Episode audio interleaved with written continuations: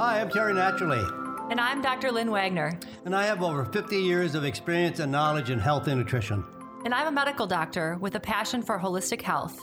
We come together to offer you unique viewpoints and expertise as health advocates around topics that deal with today's health concerns. And always for your good health. So let's get into today's topic.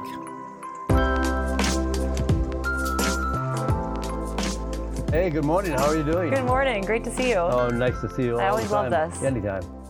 You bring a really nice uh, glow and uh, spirit and excitement to, uh, to the program. Thank so you. I'm excited to have you here. Yeah, and people love it. I see people in the community and they love they love hearing this, so it's really fun. Oh, I love good. the feedback. Fantastic. Thank you. Yeah. Yeah.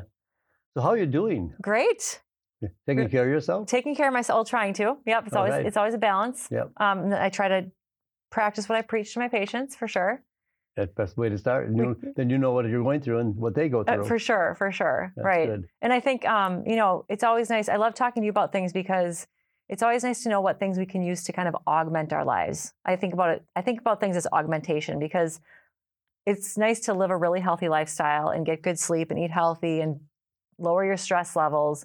But life is life. And it's nice to have things that we can boost ourselves with to protect us from all the external stresses that we face. Right. You know what I'm saying? Yeah, yeah, yeah. So that's why I love what we talk about because a lot of the stuff, um, you know, whether it's botanicals or herbs or dietary stuff, is all, are all the things we can use to augment our lives.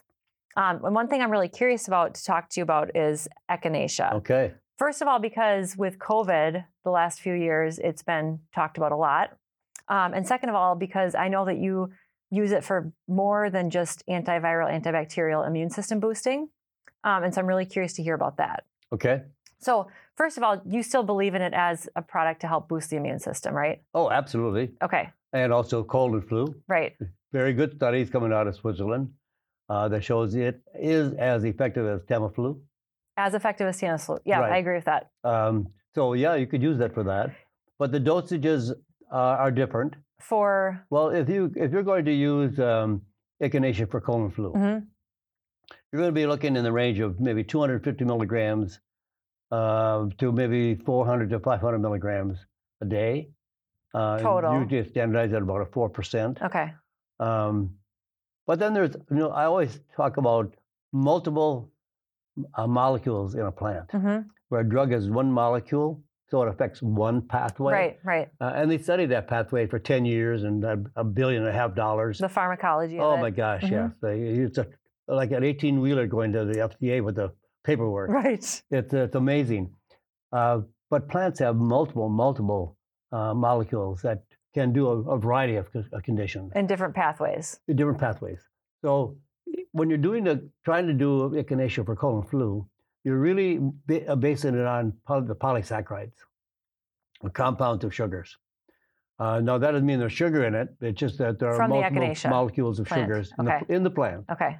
Um, but then there's a group of molecules called alkamides. And these alkamides attach to the receptors in the brain and reduce the excitability of the brain. So you're reducing stress hmm and anxiety. hmm It is a remarkable compound. How long have you known about this, or how did you discover that? Uh, actually, um, uh, uh, it's been discovered at the uh, Hungarian Academy of Sciences in Budapest. Okay. And there are two neuroscientists that have scanned 300 different herbs looking for the group of alkamides that would reduce the excitability of the brain cells. And once they did that, they're not in business. Uh, so they're looking for someone that can help them uh, commercialize it. Mhm. They wanted to get out to more people, help more people. Right. And um, they're still tr- striving to uh, come out with it as a drug in Europe that would not affect anywhere else in the world. Um, but it, it, it is so powerful that it, it's more effective, or I should say, at least as, as effective as uh, Valium or um, what's the other one? Um, Xanax, Xan- Xanax. clonazepam. Yep, absolutely. Mhm. Yep. Um, and is it something? It, but it comes from the same plant. So is echinacea like one kind of plant? Uh, there are a couple of different varieties of the plant. Okay. Uh, you have Purpurea, Mhm. you have Angustifolia. Okay. The Angustifolia is actually an American herb.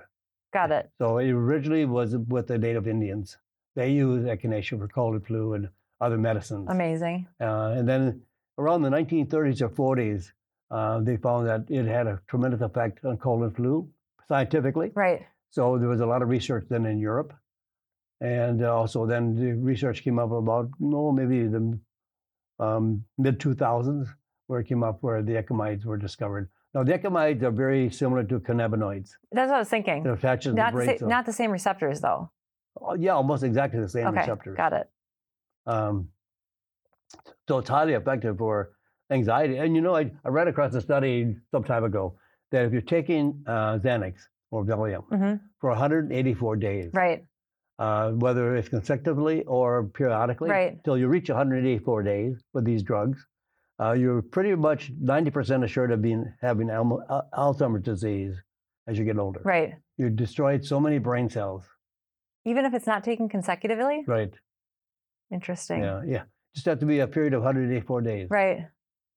Yeah. Wow. Yeah. You know, I've, I I knew about the Alzheimer's link with those drugs. I didn't realize it was the uh, the 180 degree day th- or the 180 Yeah. day thing. Um, so if someone's taking echinacea for cold and flu, that's not necessarily going to work for their anxiety, though. No, you have to look for a specific No. type. No, because that's a different group of compounds Okay. that are found in the same plant. There are multiple molecules in plants. Right. Uh, some groups will help a certain condition, other groups will help other condition. Uh, so there's not enough uh, alkamides in echinacea when you take it for cold and flu. Mhm. So it's concentrated and actually extracted out of the plant as a group of alkamides. So we only need about 20 milligrams versus 500 milligrams for cold and flu. Right. So this is 20 milligrams, maybe two to four times a day. Is the dosing different for prevention versus treatment?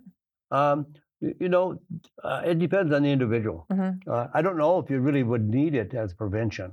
Either one of them? Well, uh, if, if you don't if you don't have anxiety and stress, you won't take it. I mean, you, you can't prevent something that you don't have. Right. Right. Um, uh, but you, you could take it occasionally Okay. or long term. Right. If people are taking drug, I would definitely insert the echinacea um, that has the alkamides hmm along with the drug, and eventually try to wean Taper yourself off the off the, drugs. Right. Talk to your doctor, of course, Right. but start weaning yourself off the drugs, and you're going to have the same effect.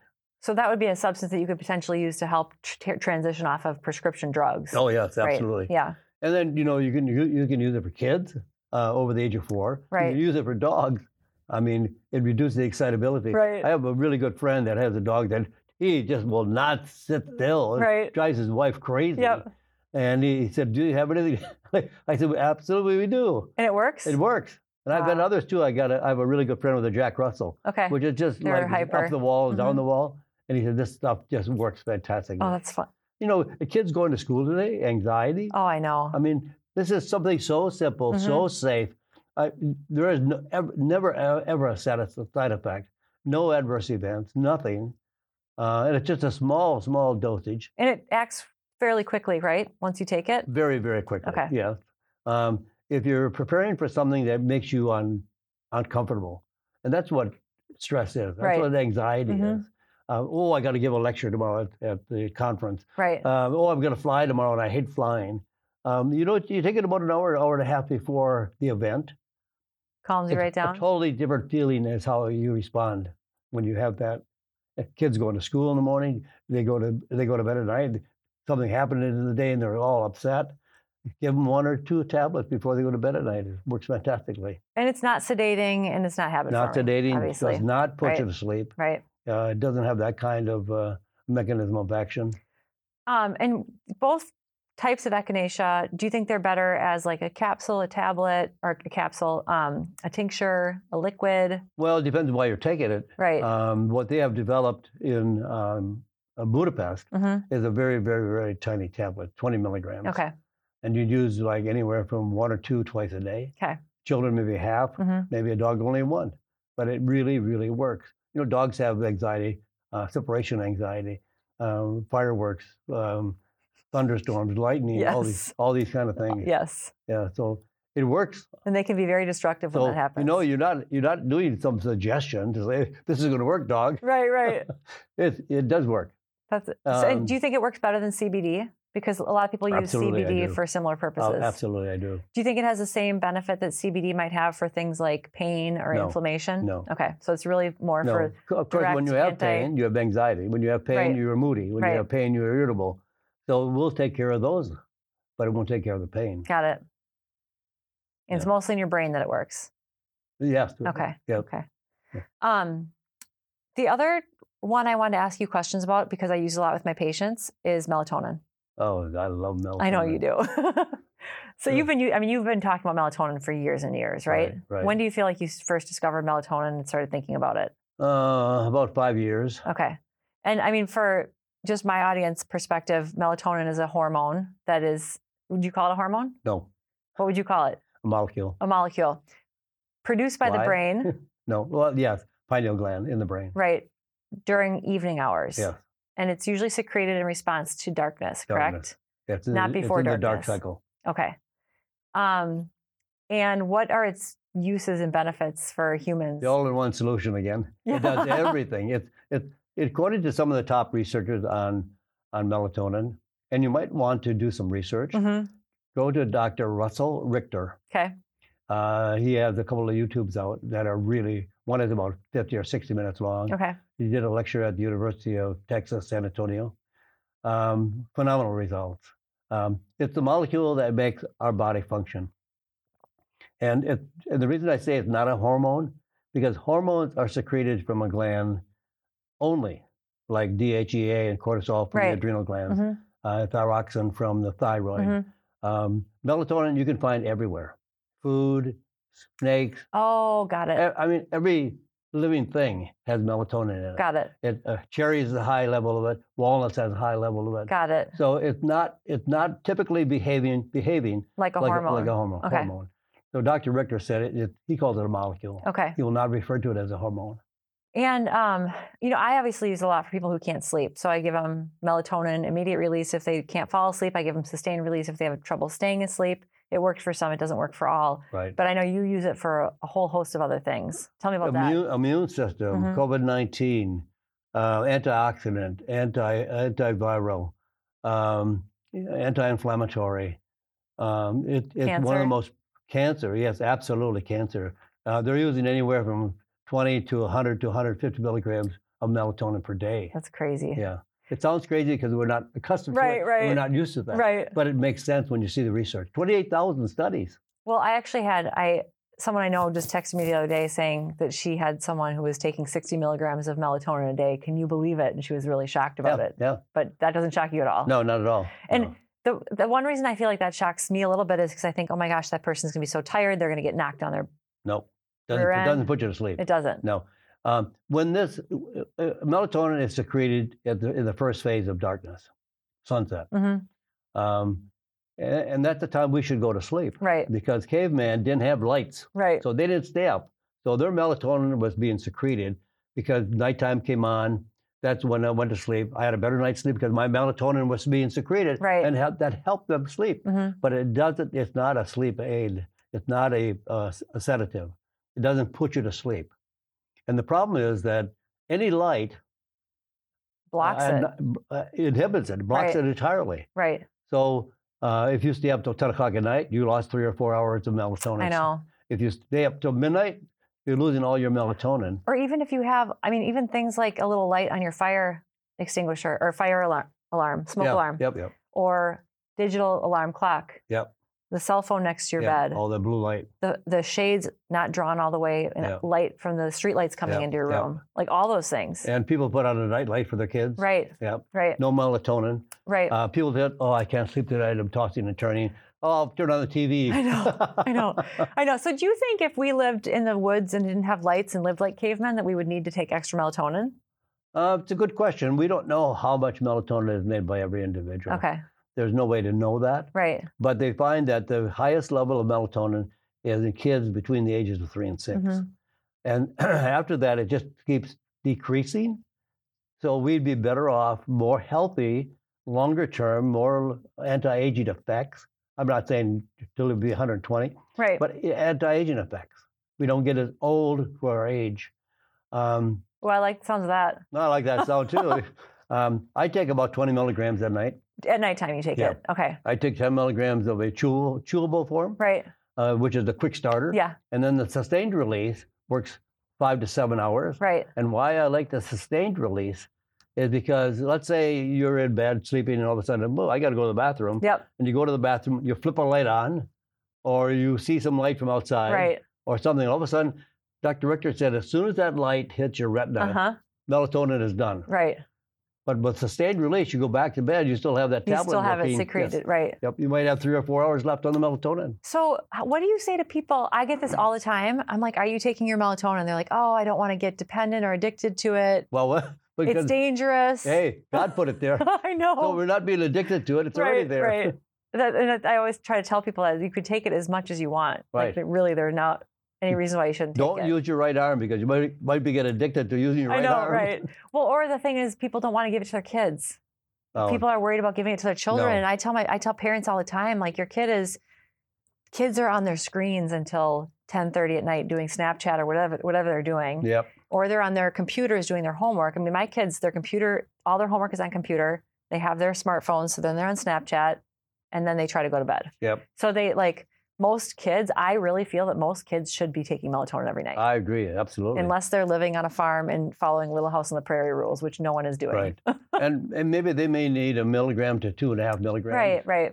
I uh, I do a chewable tablet, which is five milligrams, but Mhm. it's scored so you can break it in half, Okay. and you can give two and a half to a child. Yep. And they're very very delicious. And it works. I mean, it works great. Yeah.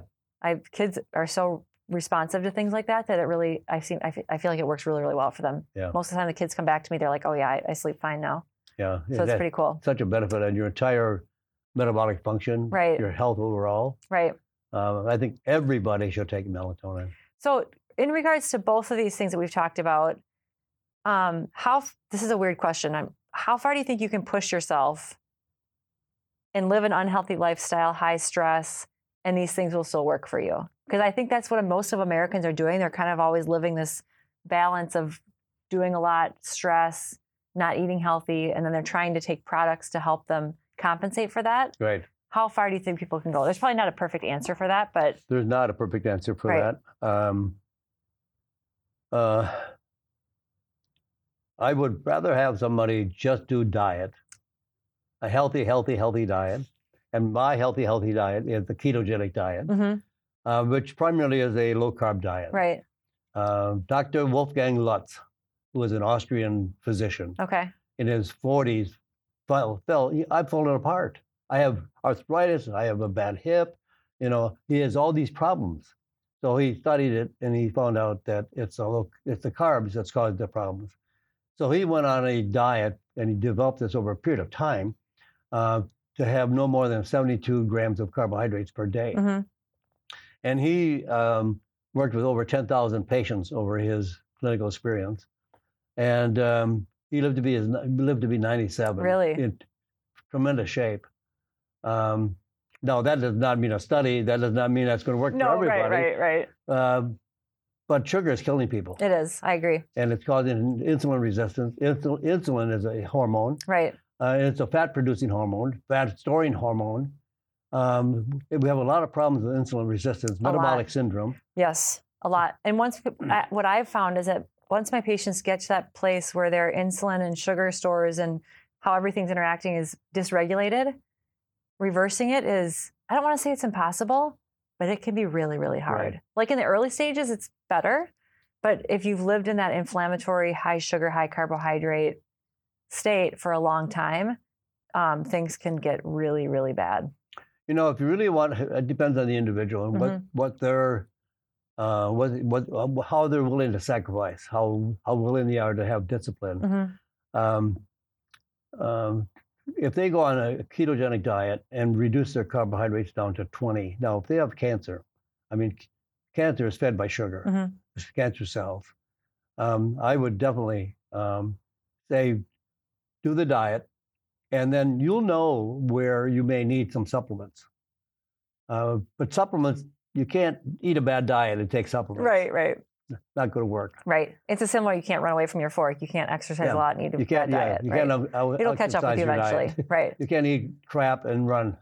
But I think, you know, in, in the, the reality is that no one is going to be perfect. And so these things that we talk about, the way I use them in my practice is it's it's health and lifestyle first, and then the herbal products and the supplements are icing on the cake. Absolutely. and Yep. and that works really really well Right. because they can still always work on the lifestyle but realizing that we're not going to be perfect and we can't control our environment all the time um, i think they work wonderfully to level up that health even Yeah, more I agree. Yeah. Yeah. That'd be perfect. I mean, the diet is amazing. In fact, I, I ran into a gentleman in a health food store and he said, I listened to you on your radio show. And he says, I'd love to listen to it. Um, but I have some questions. He said, I went to my doctor. And uh, in fact, I went to two doctors. And uh, I have um, my, tri- my tri- excuse me, my triglycerides are 698. uh-huh Um, my cholesterol is 50%, my good cholesterol is 50% too low. Ooh, My bad cholesterol is, is 50% too high. right And um, they said, well, you got to go on statin drugs. hmm And he said, no, I don't want to do statin drugs. I want to do it something more, maybe with food or natural, natural do it, do it a different way. Mhm. He said, impossible. Diet means nothing to your body. Uh, it doesn't affect anything like cholesterol or triglycerides. You have to be on a drug to do that. And he said, no, I'm not going to do that. So he said, what should I do? I said, you go on the ketogenic diet. And I said, get your carbs down, get rid of the soft drinks, get rid of the sodas, uh, get your sugar down to nothing. And um, so he said, three months later, he, he sent me a letter. he did He sent me a letter. He said, my triglycerides came from 698 to 138. oh my gosh you gotta be kidding me My, my good cholesterol uh, went up double. My bad cholesterol went down double. And he said, I told my, I told my doctor, here's my number. He says, well, that's good. He never asked me why, what I did. Right. he didn't want to know what I did. no right right right yeah. He said, I'm not on drugs. He says, I feel fantastic. that's incredible yeah. It's all diet. It's all food. i agree Food is either going to kill us or, or make us well. right Depends what you choose. yeah i agree Yeah. wholeheartedly And it's our, it's our responsibility. it is Yeah. Because doctors are not going to help us. They will Drug not. companies are not going to help us. no i have did- i know we're probably running out of time Well, you here. would. You would. I know you would. But No, but I had I had a patient just this week who same thing. He um he had COVID and he's morbidly obese. He was hospitalized for the COVID. And I asked him, I said, so while you were hospitalized or in your after visits, when you went to the doctor after you were discharged, did anyone talk to you about your weight? That he's morbidly obese. oh boy. Zero. And we know COVID was worse for obese patients. Yes, one of the number one causes. Right. You know, no one mentioned it. Oh, what is how sad Yeah. this world. And it was like it's like you look at those golden nuggets, those golden opportunities where that could have been for him. I mean, uh, he's coming to me, so he obviously sees it himself, but he had to t- he had to learn that outside of the medical system. Yeah. So that was really eye opening and sad for me at the same time. But same you know, time. that, that's another patient for the drug companies, Right, right, exactly. and yeah, it is sad. It is sad. So, but that's why we do what we do, and it's really fun. I know you're doing a great job, and I think it's fantastic. Thank you, thank you. So, and thanks for the information. That will help me a lot. Yeah, well, great. Awesome. Until next time. Yeah, let's get let's get together again soon. Sounds good. I love it.